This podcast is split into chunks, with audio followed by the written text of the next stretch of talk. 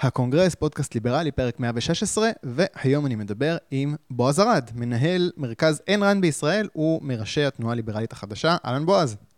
אהלן יניב. בדרך כלל אנחנו מדברים על אה, אקטואליה מזווית ליברלית. האקטואליה קצת משעממת, אנחנו ניגע בכמה נושאים בסוף, אבל אני רוצה דווקא להתחיל מאיזשהו עניין אה, פילוסופי יותר. אני רוצה לדבר איתך על פריבילגיה, על המונח פריבילגיה, השימוש אה, שנעשה בו, אני אתן קצת רקע, אה, המשמעות שיכולה להיות אה, להפנמה ולקבלה שלו. אה, זה, זה מונח שאני שם לב שחודר די חזק לשיח הציבורי, זה נעשה כמעט קונצנזוס, לא משנה מה אתה מצביע בבחירות.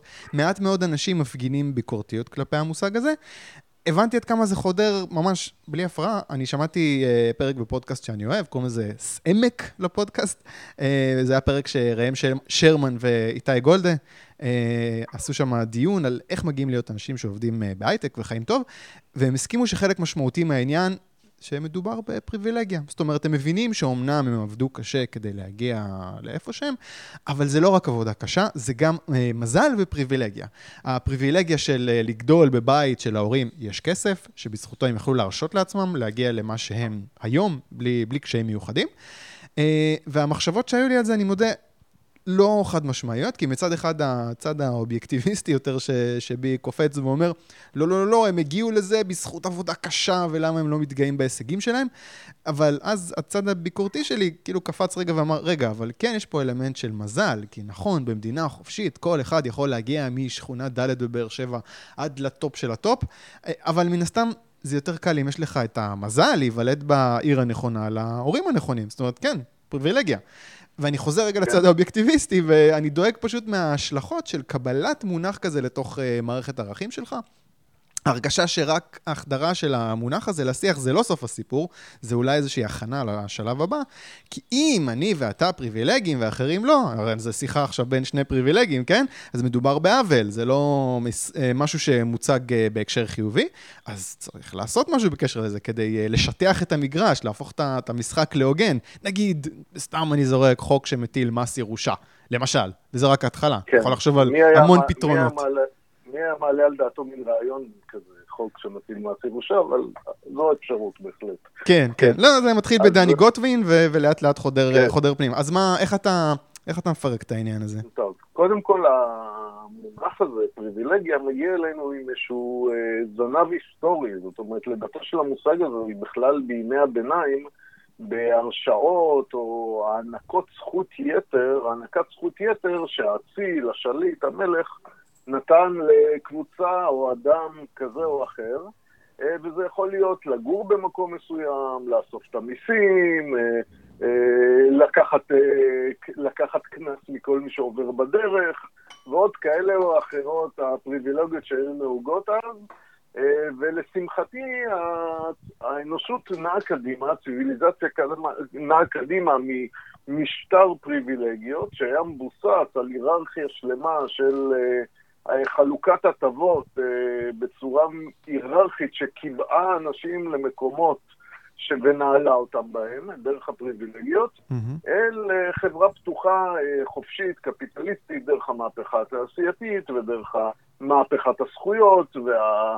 וההקמה של ארצות הברית והביסוס של מדינה על בסיס, נקרא לזה מריטוקרטיה, יכולת, הפתיחה של השווקים, היכולת של אנשים להתקדם, לא בגלל שהם נולדו לקסטה או שבט או צבע או דת וכולי, הדרך שלהם להתקדם, ובאמת אנחנו ראינו את זה קורה במספרים עצומים, שהאנשים הכי נרמסים ונרדפים מאירופה, תיקח למשל את הסב, סבים שלנו, אותם יהודים מהשטטל, מהעיירות, שלא היה להם לא שפה ולא מקצוע, הם ידעו כמה מקצועות מאוד אלמנטריים, מהגרים לארצות הברית ובונים שם את ה... את הקבוצה העשירה ביותר של יהדות העולם אה, כנראה עד היום.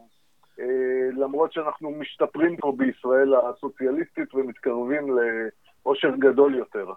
Okay. אוקיי. אבל uh, אנחנו רואים את זה ממש קורה מול עינינו, כיצד המודל של הפריבילגיות משתנה בשוק חופשי ואנשים מתקדמים.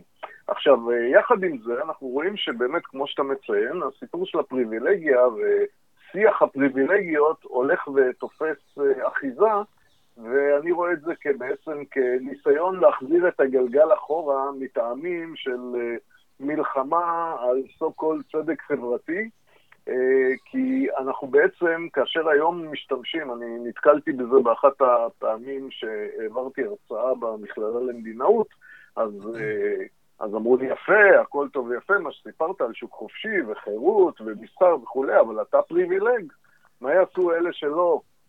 אז, אה, אז הסברתי שנכון, יש לי יתרונות מסוימים, אבל זה לא פריבילגיה, זה לא פריבילגיה שהחוק סוגר אה, מישהו אחר מלהתחרות או להתקדם או לבחור את אה, דרכו.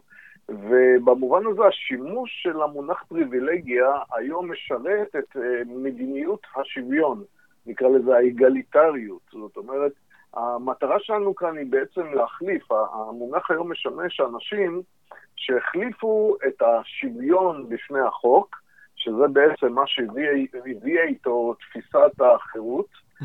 בשוויון בפני המציאות. זאת אומרת, דבר שהוא בעצם מעמיד אה, יעד אה, בלתי אפשרי, ואם אני, אה, אם ניתן איזה רפרנס לאיין ראנד, אז איין ראנד קראה לזה בעצם אנטי מושג.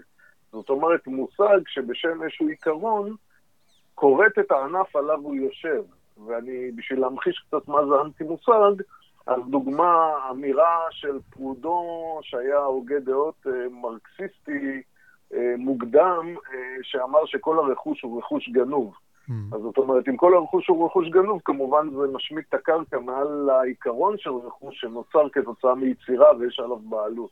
אי אפשר אה, שיהיה דבר כזה רכוש. אבל שוויון, אה, זה לא שאם אני אומר, אה, זה לא שאני אומר ששוויון, מה שנקרא שוויון בתוצאות, זה מבטל את העניין של שוויון בפני החוק. זה בהחלט מבטל. זה בהחלט מבטל, משום שה... זה שני שימושים לאותו מושג. לא, זהו, רק שלא, אלה שני שימושים סותרים, הם לא רק שני שימושים, כיוון שההשוואה בפני החוק, המשמעות שלה זה שבי דיפולט ייווצרו הבדלים, כי אנשים הם שונים מטבעם. זה נכון שאנחנו רגילים להשוות את ההוא משכונה ד' בבאר שבע לאחד שנולד, אני לא יודע מה, עם כפית זהב בפה, אבל אבל ההבדלים האלה הם, אה, הם לא הבדלים של ממש שישנו את הכל. זאת אומרת, החבר משכונה, משכונה ד' יכול לעבוד קשה, להתקדם, והוא עם הכפית אה, כסף יכול להתמכר לסמים ולהיות עצלן וליהנות מהעובדה שכל אה, מחסורו, נקרא לזה הפירמידת מאסלו שלו כבר נהנתה מראש, ולאבד את המוטיבציה להתקדם בחיים, ולהפוך לבם. בסדר, בועז, בועז, בועז, כן. שנייה, אני רוצה לקטוע אותך, כי פה כשאתה יודע, כן. אני שם את עצמי בנעליים של ה-Devil's Advocate, ואתה אומר לא, לא, שזה לא הבדל משמעותי, אז כאילו אם הייתי עכשיו יושב בצד השני, הייתי מאוד כועס, הייתי אומר, מה זאת אומרת, ברור שזה הבדל משמעותי. זאת אומרת, אני כן, אני אמרתי בהקדמה שלי, כן, כן נכון, במדינה, שנייה, שנייה, אני רוצה לתת את זה.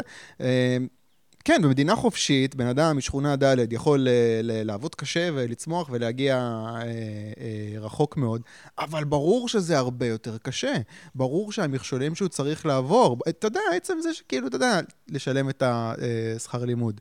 אם הוא פתאום עכשיו, אני לא אכנס אבל איתי גודן נתן שם דוגמה מאוד יפה לאיך העובדה ש, שהיו לו אנשים שיכלו לעזור לו בנקודה מסוימת מאוד קריטית בקריירה שלו, מאוד, מאוד עזר לו ומאוד עשה את ההבדל. זאת אומרת, זה, זה נכון. כן מאוד משמעותי. אז אוקיי, אז יש פה... אז אולי, אולי, אולי אני לא... אני אתן לך את העניין הזה של כאילו, בסדר, בוא לא נקרא לזה שוויון.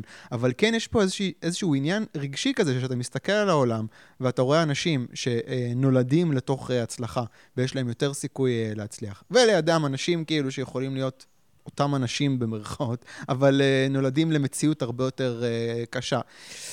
אתה יודע, אתה קצת מתכווץ ואומר כאילו, זה, זה, זה, זה, זה, זה בסדר, זה לא בסדר, צריך לעשות משהו בקשר לזה. מי צריך לעשות לא. משהו בקשר לזה? יש פה לא. איזה עניין. לא, אז בעיניי העניין הוא המציאות. המציאות היא מורכבת, ואנחנו מטבע המציאות, כל אחד מאיתנו נמצא במקום אחר, mm. ואתה יכול גם להיוולד אה, במקום הכי טוב והכי פרי, לכאורה פריבילגי במרכאות ולהידרס. נו, בסדר, אז המזל שלך הרע היה שנדרסת ואתה... אה, נקרא לזה במשחק המונופול של החיים, אה, במקרה אחד תהיה שנה בשיקום, במקרה אחר אולי לא תוכל אחרי כן לתפקד. בסדר, אבל זה, זה, לא, זה לא, זה לא טיעון, בועז. אתה לא יכול ליישר את המציאות, לא ניתן ליישר את המציאות ולהגיע למצב, זאת אומרת, המאמץ להגיע למצב שנקרא לזה שוויון הזדמנויות, זה בעצם ההגדרה לזה. זאת אומרת, יש לנו שוויון תוצאות, שוויון, אה, שוויון הזדמנויות ושוויון בפני החוק. החוק. עכשיו, שוויון ההזדמנויות הוא איזשהו תחום האפור שבין הניסיון להגיע לשוויון תוצאות לבין השוויון בפני החוק, שאנחנו כן. אומרים, אנחנו צריכים להעניק יותר הזדמנויות לאלה שחלשים. וזה, וזה לגיטימי לכל מי שרוצה לעזור ליותר חלשים, כיוון שלא רק זה, אלא ברגע שאתה נמצא במצב כזה, אז אתה, אז אתה גם פוטנציאל טוב. זאת אומרת, אה, ברגע שאדם אה, נתקל בקשיים, אז, אה, אז גם יותר, יש לו בהחלט אתגרים לעמוד מולם, והוא מתאמן מגיל צעיר יותר בהתמודדות עם אתגרים. Mm-hmm. זאת אומרת, הקשיים האלה שמזמנים חיים קשים יותר, הם לא רק נגדך, זאת אומרת, הם גם יכולים להיות חלק מהקשה באימונים, קל בקרב. אני, אני מקווה... אני, אני רוצה להתייחס לעניין הזה, אה, אה, ש, שזה מתקשר מה שאמרת קודם, שאתה גם יכול להיוולד עם אה, כפית של כסף בפה ועדיין יפגע בך אוטו. בסדר, זה, אבל ברור שהתוחלת בגדול זה שעדיף להיות, להגיע ממקום עשיר מאשר להגיע ממקום עני, עם כל המזל והעניין הזה. אני מסכים, אני, אני רק רוצה לתת הערה, אני מסכים, ש, וזה נשמע גם מאוד הגיוני וזה גם נכון, שבן אדם שהגיע ממקום קשה, ו... ואתה יודע, התחשל בכל הדברים האלה, והגיע והצליח, אז כן, אז יהיה לו איזה משהו ש, שלאחרים שגדלו לתוך זה לא יהיה. אבל אתה יודע, זה אחד מי. נכון, זה אחד מי, אבל זה אחד מי בכל מקרה, ואני יכול לומר לך שככל שאנחנו נאפשר לאחד מי האלה לצמוח, הם גם סוחבים את כל השאר אחריהם. זאת אומרת שאדם כזה כמו סטיב ג'וב, שאבא שלו בכלל הוא מהגר מסוריה, וגודל במשפחה מאמצת, ואתה יכול להגיד עליו אה, שהוא חומר גלם אה, אידיאלי לאדם שייכשל בחיים לכאורה. כן, אבל הוא מחליט לאמץ קו עצמאי ולפלס את דרכו, הוא מגיע עם חישול מיוחד שמאפשר לו לעשות דברים יוצא דופן. Mm-hmm. ואת הדברים היוצא דופן האלה זה ההתעקשות הבלתי אפשרית הזאת על איך ייראה הבורג עד שהוא מגיע לזה שהוא יוצר את האייפון ומקפיץ את השוק הזה קדימה ויוצר הזדמנויות למיליוני אנשים מסביב. זאת אומרת, וזו דוגמה לסטיב ג'וב שמגיע מרקע כזה, ויש לך את ביל גייט שמגיע מרקע אחר, ושניהם מובילים את התעשייה, ושניהם מגיעים מרקעים שונים לגמרי, אבל נכון, הם יחידי סגולה, וה... האידיאולוגיה האגליטרית אומרת בעצם בואו נקצץ את ראשם או את רגליהם של היחידי סגולה האלה על מנת לאפשר לחלק רכוש ולעזור בצורה שוויונית יותר לכל השאר שהם לא כאלה. ואז אתה בעצם לוקח את האנשים שמשנים את העולם, שמאפשרים יותר הזדמנויות, שמושכים קדימה המונים שלא היו יכולים בלעדיהם להתפתח, ואתה מקצץ אותם או מרחיק אותם או מבריח אותם. Mm-hmm. ובאמת, ככל שאתה תלך לחברה או מדינה שבה האידיאולוגיה האגליטרית שולטת יותר ברמה, אתה תגלה שה, שהאטלסים האלה נעלמו ממנה. Mm-hmm. זאת אומרת, ואתה תגלה שאולי הם... אה, אה, נהנים להם להתפלש בבינוניות, אבל הם פחות או יותר שם, ואם הם חורגים משם אז הם בורחים. כן. שלא לדבר על מקומות שבהם הש... השאיפה הייתה לשוויון טוטאלי, ואז אנחנו ראינו תופעות זוועתיות כמו החמר רוז', שאגב, התחנכו בסורבון בפריז ולמדו על הרעיונות האגליטריים אה, האירופאים המתקדמים אה, של, אה, שנלמדו בצרפת, mm-hmm. והלכו ליישם את התורה בקמבודיה על ידי זה שהם ממש מנסים לקצץ את הגבוהים ולמתוח את הנמוכים, אבל עשו את זה בצורה זוועתית. זאת אומרת, אה, אם היית אינטלקטואל, אז שלחו אותך בכוח להשוות את הרמה האינטלקטואלית שלך ותקעו אותך בשדה אורז בכדי שלא תרים את הראש, וניסו לבנות שם מדינה שהיא אה, מזכירה אוטופיה זוועתית בסגנון 1984, או המנון של איינלנד של קולקטיביזם טוטאלי ושוויוני. אה, אה, אני רוצה, אני רוצה, אנחנו מושכים לכיוונים הקיצוניים, ואני רוצה עוד פעם לשים את עצמי כן. רגע בנעליים של פרקליט השטן הלא קיצוני. כן. ואני אגיד, אוקיי, I'll give you that. אנחנו לא רוצים מדינה שיש בה שוויון uh, טוטאלי.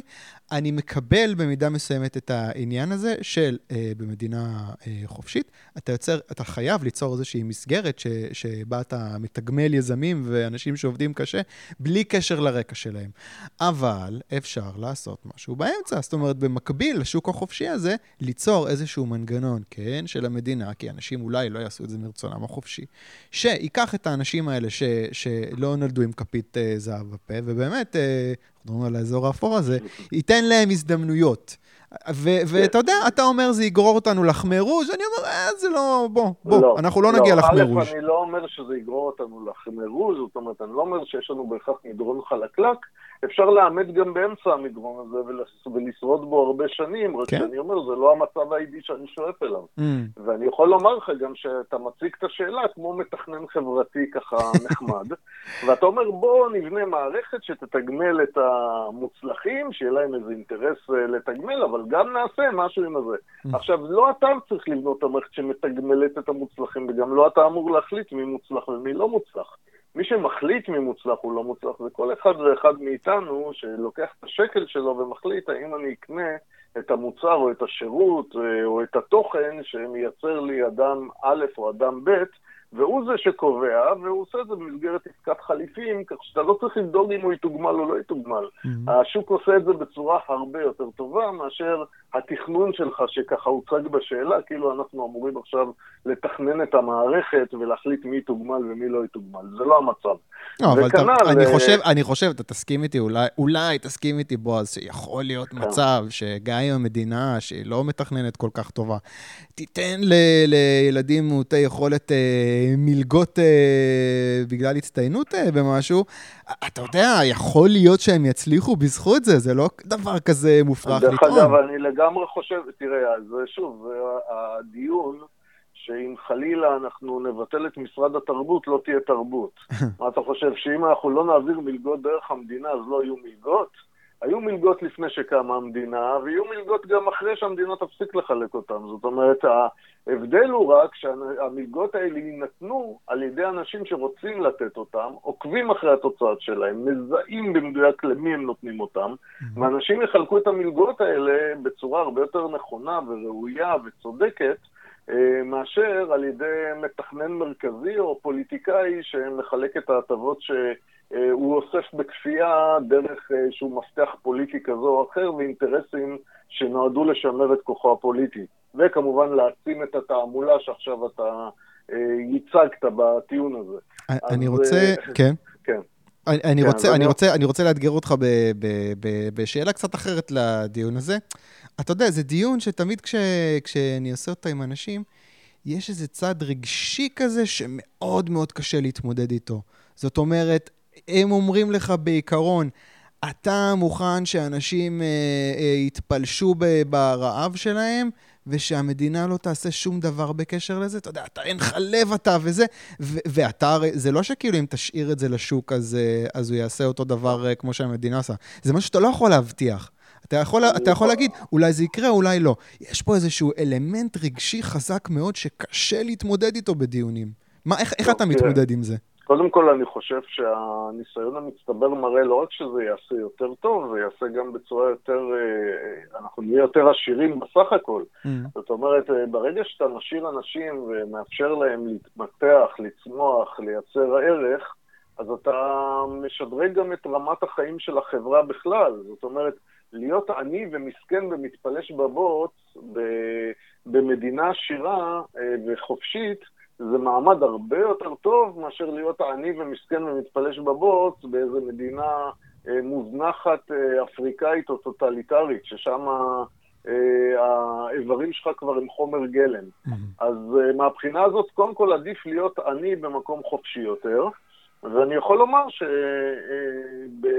גם ברמה קהילתית, משפחתית, קהילתית, עירונית אה, וארצית, יש מספיק פתרונות אה, של אנשים שמתארגנים על מנת לסייע. זאת אומרת, אני, מי שצפה אתמול במקרה באחד משידורי החדשות, אז ראה שיש איזה זוג ישראלים שהקימו אה, בית הבראה מיוחד לכלבים בקנדה. עכשיו, למה הם הקימו אותו בקנדה? כי בישראל, כשהם ניסו להקים אותו, אז, אה, אז אה, הבירוקרטיה הייתה כל כך נוראה שהם פשוט לא היו מסוגלים להקים את החזון שלהם, והם לקחו ויצרו איזה בית הבראה ענק שנראה כמו משטחי גולף עם מדשאות, ו- ו- ויש שם סוסים וחזירים וכלבים ו- ומה שאתה רוצה, שהולכים לשם להעביר את הפנסיה שלהם משום שהם אוהבים חיות. כן. אז uh, אתה רואה את האפשרות הזאת, ו- ואת מי שולחים? הכתבה ליוותה כלב מיחידת עוקץ, שחלה וכל חייו שירת את מדינת ישראל במקומות הכי מסוכנים, ושלחו אותו עכשיו לנופש שם.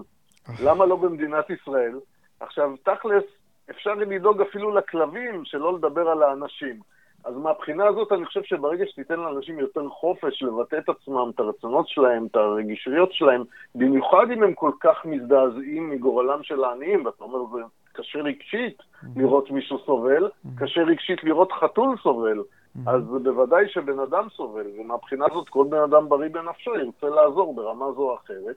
וכל מה שאנחנו צריכים זה את החופש לייצר את הפתרונות, ויש פתרונות, ורואים אותם מסביבנו. כן, אני, אני בהחלט, אני רוצה שנעבור נושא, אבל אני רוצה להגיד שאני בהחלט, אה, אה, חסר לי הרבה יותר אה, אה, דיווחים בתקשורת, לא יודע איך לקרוא לזה, לבאמת דוגמאות כמו שנתת עכשיו עם העניין הזה, שכאילו שאנשים רוצים לעשות ורוצים לעזור.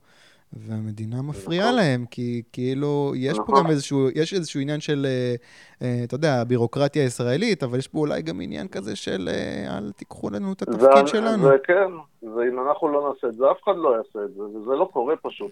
ואתה ראית ככה גם איך מבריחים יזמים ישראלים לפורטוגל, כאלה שרצו להקים חברות, mm, או יישובים קטנים וכולי, אז הם נסעו לפורטוגל, קנו שטח, והם עכשיו...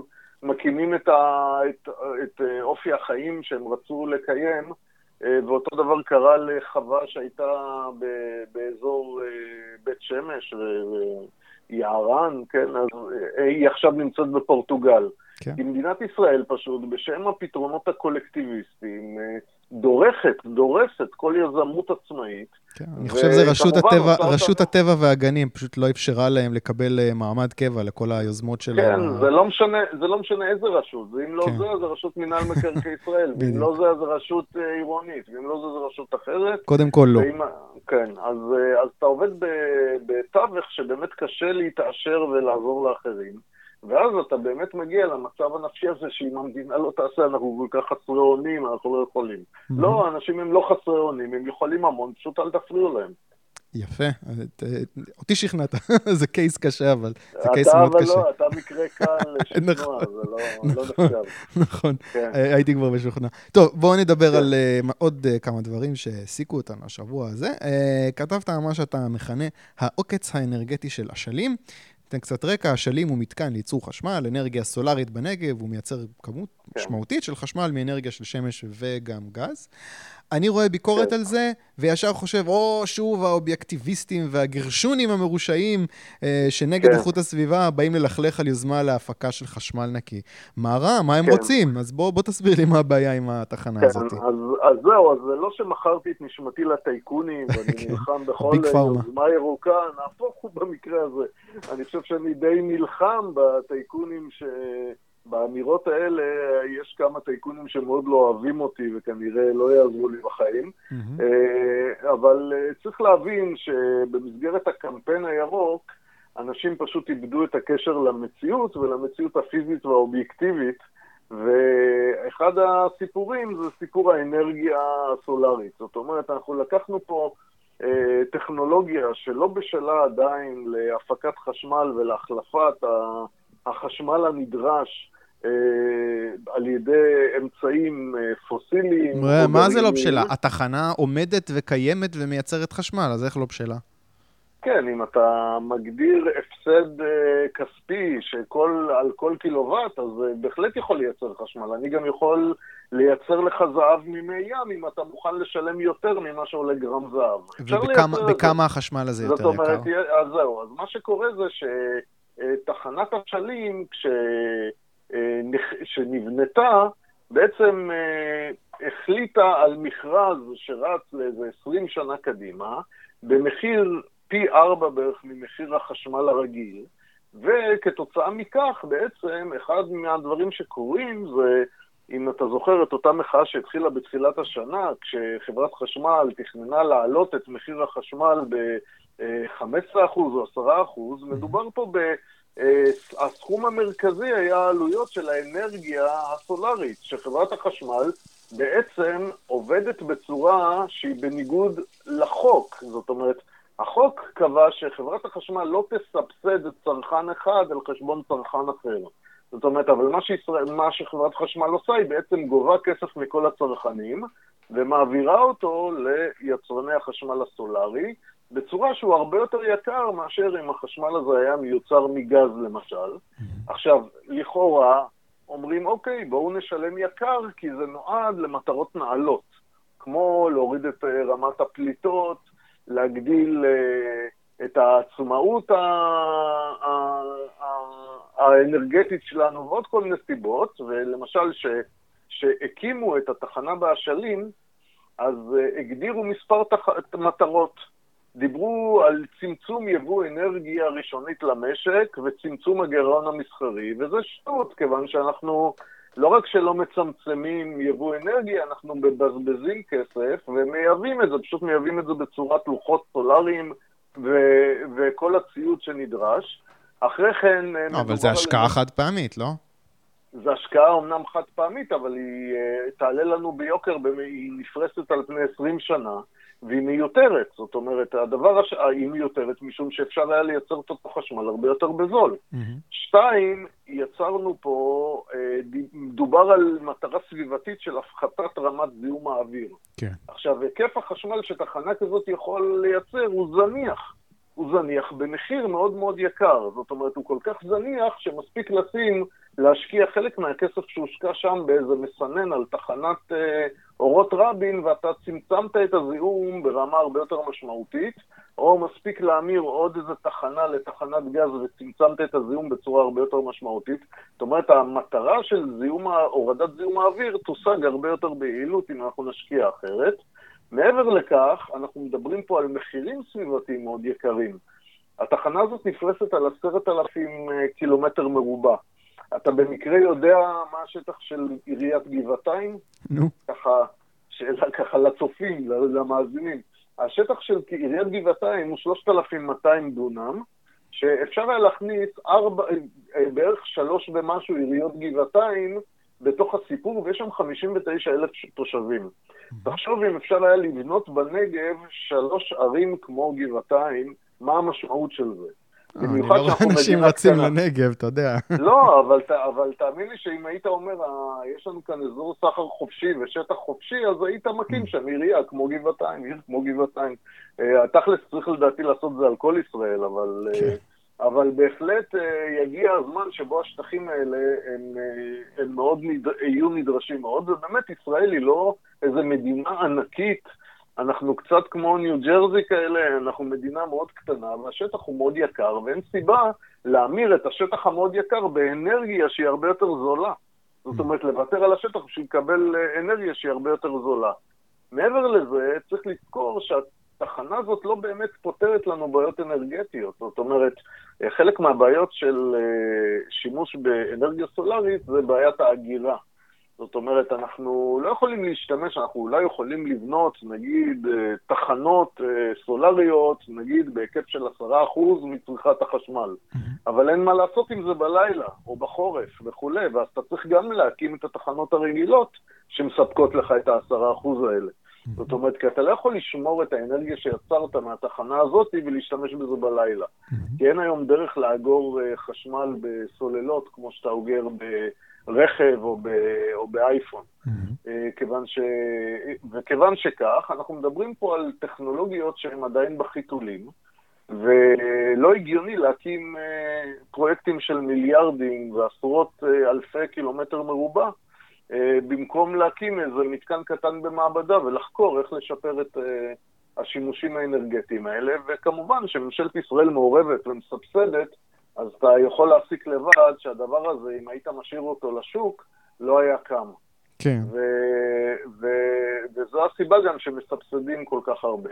עכשיו, כמובן, יש פה גם uh, היבטים של מיסוי רגרסיבי וכולי, כי מי שסובל מעליית מחירי החשמל הם כמובן משקי הבית החלשים יותר. Mm-hmm. כן, אלה האנשים שאין להם גג לשים uh, קולטים סולאריים ואין להם, uh, נקרא לזה לול במושב ונחלה שהם יכולים לפזר קולטים סולאריים, ואין להם גם אה, בעלות בחברות, אה, בחברות בינלאומיות שמקבלות את האפשרות להקים את הפרויקטים האלה, והם אלה שישלמו בחברון החשמל, בחשבון החשמל העולה והמתייקר, את המחירים האלה, ובמובן הזה העניים מסבסדים פה את העשירים, אז יצרנו עוד פעם מודל תנובה כזה, רק שהעברנו את תנובה לעולם האנרגיה.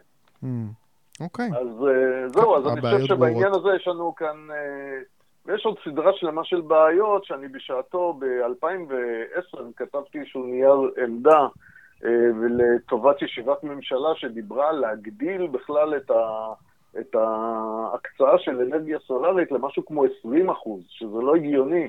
זאת אומרת, ואז כתבתי שהוא נייר, לשמחתי לא הגדילו את זה ל-20 אחוז, אבל מה שעשו כבר עשו יותר מדי. Mm-hmm. אני רק רוצה עוד הערה אחת קטנה. Mm-hmm. בוויקיפדיה, שאתה קורא על, ה, על הסיבות להקמת המתחם הזה, בין השאר אתה רואה פרוטוקול קיוטו, שעליו חתמה גם ישראל. Mm-hmm. עכשיו, זו דוגמה גם להולכת שולל של הציבור בישראל, כיוון שפרוטוקול קיוטו לא מחייב שום דבר את ישראל או מדינות אה, ברמתה של ישראל. אפילו מדינות כמו אוסטרליה רשאיות להגדיל את הפליטות שלהם לפי הפרוטוקול הזה, אה, אז מהבחינה הזאת זה קשקוש להציג את זה כאילו ישראל התחייבה על משהו כזה. אין לנו שום התחייבות כזאת, ואנחנו לא, אמורות, אה, לא אמורים לפי הפרוטוקול הזה גם כן אה, לעשות השקעות בהיקף הזה. אבל כמובן, היו אצלנו מספיק אנשים טובים שקפצו על העגלה. טוב, אה, זהו לגבי כן, העניין הזה. כן, אני כן. חושב שהטיעונים ברורים. בואו נדבר עכשיו על אה, בית הדין לעבודה אה, ודעותיה של נשיאת בית הדין לעבודה בנוגע לנושא כלכלה שיתופית. אני כן. מסתמך על פוסט של אלון תובל מתנועת תחרות. הוא ציין שם שבית הדין לעבודה כבר מקדם אג'נדה ששוחקת את עצם הדבר הזה שנקרא פרילנס. הם אומרים בגדול שאם אתה מעסיק פרילנס ועובד עם ספק אחד עיקרי כפרילנס, אז בעצם, ה, ה, ה, ה, לא עם ספק, אם אתה עובד עם לקוח אחד עיקרי, אה, אז בעצם הוא המעסיק שלך, אה, וחלות עליו אה, כל החובות של מעסיק. אבל זה, זה, זה הם מסמנים וי בימים אלה. היעד הבא שלהם הוא כלכלה שיתופית. אובר עוד לא פה, אבל הם כבר מכינים את הקרקע להתקפה. אני רוצה להקריא ציטוט של הנשיאה ורדה וירט לבנה בנאום שהיא נשאה. סליחה, ציטוט. כלכלת, כלכלת השיתוף לגיטימית ככל שהיא אכן באה על מנת לקדם יעילות וגמישות, תוך הסכמה מלאה של כל, של, של כל הצדדים כולם. איני סבורה שיש לאפשר צורות העסקה פוגעניות בהן בתמורה לגמישות ולעצמאות. לעצב את עבודתו באופן שנראה לו הכי נוח, ישלם העובד במחיר של שחיקה בהגנות הסוציאליות המוקנות לו מכוח החוק ופגיעה בזכויותיו כעובד. בזכותו לאיזון ראוי בין עבודה לפנאי ובזכותו לייצוג קיבוצי. חשוב להקפיד על כך שלא נאפשר במו ידינו יצירת עיוותים חברתיים ושוק עבודה בו לעובדים רק אשליה של עצמאות וגמישות, כאשר בפועל הם ניזוקים הן בטווח המיידי והן בטווח הארוך בכל הקשור לזכויותיהם הסוציאליות. בתי הדין לעבודה אינם מנותקים מהמתרחש בשטח, ומעולם לא חששו מהמציאות המשתנה. משפט העבודה אינו כופה על שמריו, ישנה מודעות לכך ששינוי העיתים אכן מחייב בחינה מחודשת של הלכות, כדי להתאים את המשפט למציאות המתחדשת. זאת לצד הקפדה על הוודאות והיציבות המשפטית. פיתוחו של משפט העבודה בישראל נעשה תמיד לצד שאיפה ליצירת כללים המתאימים למציאות החברתית והמציאות במשק ובשוק העבודה. אה, בועז, אתה עשית share לפוסט הזה. מה, מה בכל הנאום היפה כן. הזה שהקראתי עכשיו, מה הקפיץ אותך? טוב, קודם כל אני לא חושב שהוא נאום יפה, אני חושב שהוא נאום מאוד מכוער. זאת אומרת, לא רק מכוער, אלא מנותק, מה, מנותק מאוד מהמציאות אה, בשטח, בניגוד ליומרה. אני חושב שמי שיכול לומר דברים כאלה על צורת העסקה פוגענית, אה, אה, אשליה של עצמאות וגמישות וכך הלאה, כנראה לא ניהל עסק, לא עבד, לא הציע את שירותיו, לא מבין את הדברים לעומק, וכמובן מעדיף ששירותיו ימשיכו להיות מחויבים על ידי גופים מאובנים שלא יוכלו להתנהל בלעדיו. אני רוצה רק, אני רוצה, רק, אני רוצה כן. רק אה, למקד ולחדד את הטענה, אולי כדי שנדבר סביב זה. אה, היא בעצם אומרת, יבוא לפה אובר, אתה עכשיו אה, נהג שעובד עבור אובר, אתה בעצם, זה כאילו, זה מעסיק שהוא לא מעסיק. אתה יכול להרוויח גרושים, כן. ואף אחד לא ידאג לך. אני, בתי הדין לעבודה פה, צריכים... לא, סליחה, להתאים את עצמנו למציאות החדשה. היא תוודא, היא תוודא שאובר לא יגיעו הנה. זאת אומרת, זה מה שהיא אומרת, כיוון ש... מה שהיא אומרת זה, ראו נא אובר, אם אתם תגיעו הנה, אנחנו נכפיף אתכם לחוקי עבודה של, אה, של אה, עסקים אחרים, ונפיל עליכם את כל העלויות של תנאים סוציאליים, חופשות, דמי מחלה וכולי וכולי, ולמעשה נחרוץ את הגולל על האפשרות של גמישות תעסוקתית של אנשים בין עבודות, למשל, להיכנס לאוטו שלהם, שהיה עד היום רק הוצאה, להפוך אותו להשקעה הונית ולהכניס דרכו קצת כסף. ובין שעת העבודה, כשאתה נוסע לעבודה, לעשות קצת אה, הסעות, להגיע לעבודה, בדרך חזרה לעשות עוד קצת הסעות, כל הדברים האלה ייגמרו, כיוון שאובר לא ירצו להעסיק אותך, כי ברגע שאתה תתחיל לנסוע עבורם, אתה תהפוך להיות נטל כלכלי כזה, שלא יאפשר כמובן להוריד את המחיר לצרכן. ואנחנו יודעים היטב שהצרכן בישראל סובל מאוד, למשל אם אנחנו נמשיך להישאר על הסיפור של אובר, אה, אחד הסעיפים המרכזיים בין שלושת הסעיפים העיקריים ביותר ביוקר המחיה בישראל זה התחבורה, שבישראל היא גם יקרה מאוד וסובלת מנטל מיסוי כבד במיוחד, גם יש מעט מאוד מכוניות פר אלף איש, וגם התחבורה מושבתת. הרבה מכוניות פר אלף איש, לא? אה, יש אה, מעט יחסית לאירופה וארצות הברית.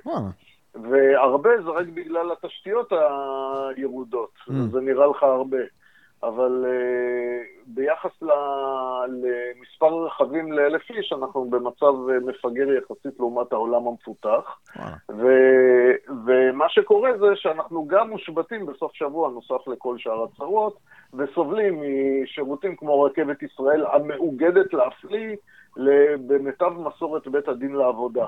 כן. זאת אומרת, אם אנחנו נפנה לחזון של אותה נסיעה, אנחנו נראה עוד ארגונים בסגנון רכבת ישראל, שבהם אנחנו משלמים מחיר יקר, מקבלים שירות גרוע ונדרסים תחת המערכות האלה בלי לאפשר את הגמישות, ההתפתחות, היזמות והיכולת לעבוד בצורה חופשית. ואני חושב שבמובן הזה בית הדין לעבודה אה, צריך לעבור רוויזיה מאוד רצינית וצריכים להיכנס אליו אה, אם לא לבטל אותו בכלל, אז אה, להיכנס אליו כוחות שמבינים קצת את עולם העסקים, אה, ולא כאלה שמעולם לא ניהלו עסק, שככה זה נראה, ובעיקר מתעסקים בצבירת כוח פוליטי על חשבון אזרחי ישראל. אני אעשה קצת שיפט עכשיו, אתה הזכרת רוויזיה בבית הדין לעבודה, אני מנסה לחשוב מה הסיכוי שדבר כזה יקרה. אמיר אוחנה נכנס לאחרונה להיות שר המשפטים, אומנם באופן זמני. עד כמה שאתה מכיר אותו, לא יודע, כמה אתה מכיר אותו, כן? מתעסקים בהרבה מאוד דברים, בהרבה מאוד דברים שהוא אומר, אבל הוא גם אה, ככה אה, קצת, אה, קצת, קצת הרבה יותר ליברל אה, מחברי כנסת אחרים בשעות הפנאי שלו. אתה חושב שאנחנו נראה צעדים כאלה? זאת אומרת, זה מגיע ממשרד המשפטים? למסע, למשל, אחד הדברים שמונח על שולחנו עכשיו זה תקנות השקיפות של ההסתדרות, mm-hmm. שזה דבר שהוא כל כך טריוויאלי, שמתבקש שארגון שמכוח החוק יכול להכניס את היד לכיסם של אנשים עובדים ולקחת את כספם, לפחות לתת להם את הדין וחשבון ולעמוד תחת ביקורת. זאת אומרת, אה, זה יפה מאוד להשת... להתחבא מאחורי העובדה שאתה אגודה עות'מאנית ולא לדווח את הדיווחים שנדרש כל גוף שהמדינה נותנת לו כוח למסות את הציבור, אבל מצד שני אתה לא אגודה עות'מאנית כשאתה נדרש לשבת סמוך לשולחן אה, מדינת ישראל ולקבל חוקים שמאפשרים באמת למסות את אזרחי ישראל. Mm-hmm. אז uh, כמו שנאמר במסיבת התה האמריקאית, אין uh, מיסוי ללא ייצוג. ובמובן הזה הוא צריך להיות ייצוגי והוא צריך להיות שקוף, הוא צריך להיות, uh, לאפשר למשלמי המיסים לדעת מה קורה עם כספם. אז זו למשל הזדמנות של אמיר אוחנה לחתום. אה, על התקנות האלה שכבר אה, נכתבו ולהערכתי עברו גם הערות ציבור וכולי על ידי איילת שקד. אם הוא יהיה מסוגל לעשות את זה, אם הקונסטלציה תאפשר, אני באמת לא יודע, קטונתי מלדעת מה קורה מאחורי הקלעים של כל התככים שם. אני יכול גם לציין שממשלת מעבר באופן אה, עקרוני, בדרך כלל מתעסקת בנושאים תפעוליים, שוטפים, ופחות בקביעת תקדימים. אה, אז אה, במובן הזה אני לא בטוח שיהיה לו את הכוח אה, לקום ולעשות מעשה פה, אפילו שהמעשה הזה נראה כמו חתימה פרוצדורלית. אני מקווה שהוא יעשה את זה, אבל אני יכול להגיד לך שתקוות כאלה כבר נכזבו הרבה פעמים. ראינו את זה ב... כששר החקלאות למשל לא ביטל את מועצת הלול, בכנסת הקודמת. ואני חושב שהכוחות שערוכים כיום במדינת ישראל כנגד אה, רפורמות שישחררו את אזרחי ישראל מאחיזת החנק הזאת של כל מיני אה, קרטלים אה, שרוכבים עליהם, היא קשה מאוד, ההשתחררות הזאת, וזה ייקח הרבה זמן בבניית כוחות. אז אני לא יודע עד כמה הוא מסוגל לעשות היום דברים. הזכרת את העניין של אה, ממשלת מעבר, שבאמת לא, אין לה כל כך הרבה כן. אה, כוח ולגיטימציה לקדם אה, דברים, אבל אתמול הליברלים בליכוד מפרסמים פוסט שהם אומרים ששרן השכל תקדם עוד לפני הבחירות לגליזציה של קנ... קנאביס לשימוש עצמי. אתה חושב שזה יקרה? כאילו, אני, אני קראתי את זה ואמרתי לעצמי, אולי זה טוב אני... העניין הזה של ממשלת מעבר קבועה. עושה פחות, ונהדר. תראה, ממשלת מעבר, היתרון הגדול שבקיומה זה ששלושה חודשים של תפעול הממשלה, היא כל הזמן יש לה חרב של בחירות מעל הראש. אז היא פתאום צריכה לשרת את הציבור. כן. שזה מצב, סיטואציה קשה מאוד לממשלה, היא צריכה להתאים את עצמה לדרישות הציבור. כן. וזה בהחלט אה, חלק ממה שהליברלים בליכוד אה, מנסים להציף ולהרים ולתת לו דחיפה. ואני חושב שאנחנו צריכים להתגייס לדחיפות האלה על מנת אה, לכוון את אה, הממשלה הזאת לעשות מעשים ככל האפשר. שוב, האפשרויות האלה הן מוגבלות. אני יכול להגיד גם שהנזק של ממשלה כזאת הוא גם מוגבל, אז זה הצד החיובי של הסיפור הזה. אה, אז יש פה נקודת אור מסוימת בכל המבוכה הזאת של הצורה שבה מתנהלת ממשלת ישראל והבחירות החוזרות. לגליזציה לא תהיה לפני הבחירות? נו, מה, אני נביא? אני, אני יכול להגיד לך שתהיה לגליזציה. מתי זה יקרה, אני לא יכול להגיד לך. אנחנו, הרכבת יצאה מהתחנה, אבל מצד שני אנחנו חיים בישראל, וזו רכבת ישראל, אז לך תדע. טוב, דבר אחרון, אני רוצה שנדבר על אה, המלצת תרבות, ספר, סרט, פודקאסט, אירוע שאתה רוצה להמליץ עליו. בועז, מה ההמלצה שלך? טוב, אז אני רוצה למעשה בחטף לעבור על שלושה ספרים, ואחד אני אתמקד. אלה ספרים שבעצם נמצאים בתהליכי הוצאה לאור על ידי מרכז איין ראנד, הוצאת אנוכי. Mm-hmm. אחד מהם הוא המנון של איין ראנד, אה, שהוא ספר שפורסם בפעם ראשונה בשנת 1938 בבריטניה, אחרי שאיין ראנד עשתה איזושהי אתנחתא תוך כדי כתיבת קמיין המתגבר, mm-hmm. הוציאה אותו לאור, אף אחד לא רצה להדפיס אותו בארצות הברית, עוד לא הכירו אותה.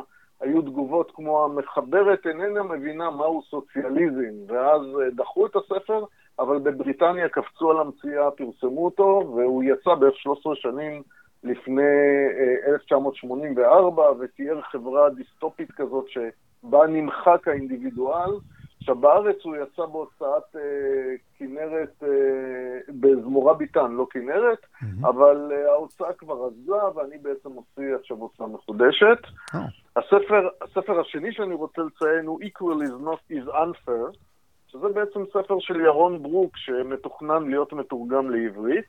והוא. נוגע נגיעה חזקה מאוד בתחילת הפודקאסט שלנו, ומשום כן. כך אני מציין אותו. כיוון שהוא עוסק במאבק המעוות למען שוויון, שבסופו של דבר זורק מתחת לגלגלים את החירות. והספר האחרון זה ספר שיצא לכבוד כנס החירות, המדריך החדש לאמריקניזם, ואיך אומרים מדי פעם בתקשורת, הרשת סוערת.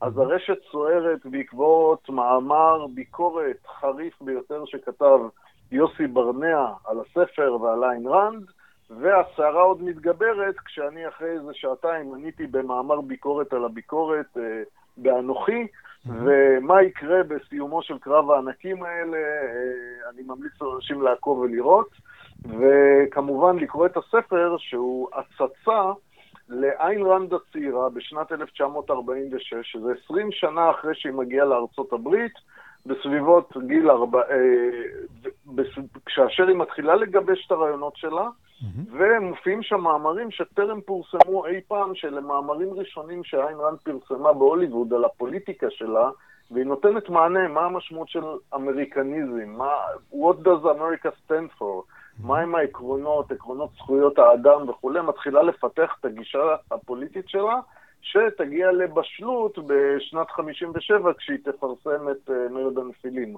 אבל זה נותן, הספר נותן הצצה היסטורית לתחילת הפעילות האינטלקטואלית שלה בארצות הברית, וכולל גם מאמרים של הוגים בני תקופתנו שמשלימים אה, את איין ראנד ונותנים פרספקטיבה מיותר מאוחרת כיצד הפילוסופיה שלה עונה על סוגיות פוליטיות מרכזיות שסובבות אותנו. אז אני ממליץ על הספר, הוא יצא בהוצאת אנוכי לא מזמן, ניתן לרכוש אותו בלינקים שבוודאי טסים, ומומלץ ביותר. כן, אוקיי, אז יש לנו את uh, המנון, אנת'ם של איין ראנד, Equal is Unfair של ירון ברוק, והמדריך החדש לאמריקניזם של ג'ונתן הונינג. זה בעריכת ג'ונתן הונינג, עם מאמרים מקוריים של איין ראנד ושל הוגים בני תקופתנו, העוסקים בפרשנות על איין ראנד. אוקיי, בועז ארד, תודה רבה. תודה רבה. את ההמלצה שלי אני מוסיף אחרי ההקלטה של הפרק. אה, שקד דפני הוא תלמיד בכיתה י' בתיכון תלמה ילין במגמת קולנוע, והוא עשה יופי של סרט קצר תיעודי על אה, מפלגת זהות בבחירות. באופן ספציפי הוא התלבא לליבי מולד, אה, מבערך נראה לי שבוע לפני הבחירות, ועד ההכרזה של תוצאות המדגם. הוא תופס יפה שם את הציפייה הגדולה, הרי בסקרים שלפני הבחירות ניבאו להם חמישה, שישה, שבעה, שמונה מנדטים. אה, הוא תופס יפה את התחושה הזאת ואת האכזבה. אה, זהו, סרט יפה, כל הכבוד לשקד דפני. אני אשים קישור לסרט בפוסט פייסבוק של הפרק. זהו, הקונגרס, פודקאסט ליברלי, ניפגש בשבוע הבא עם עוד ליברל.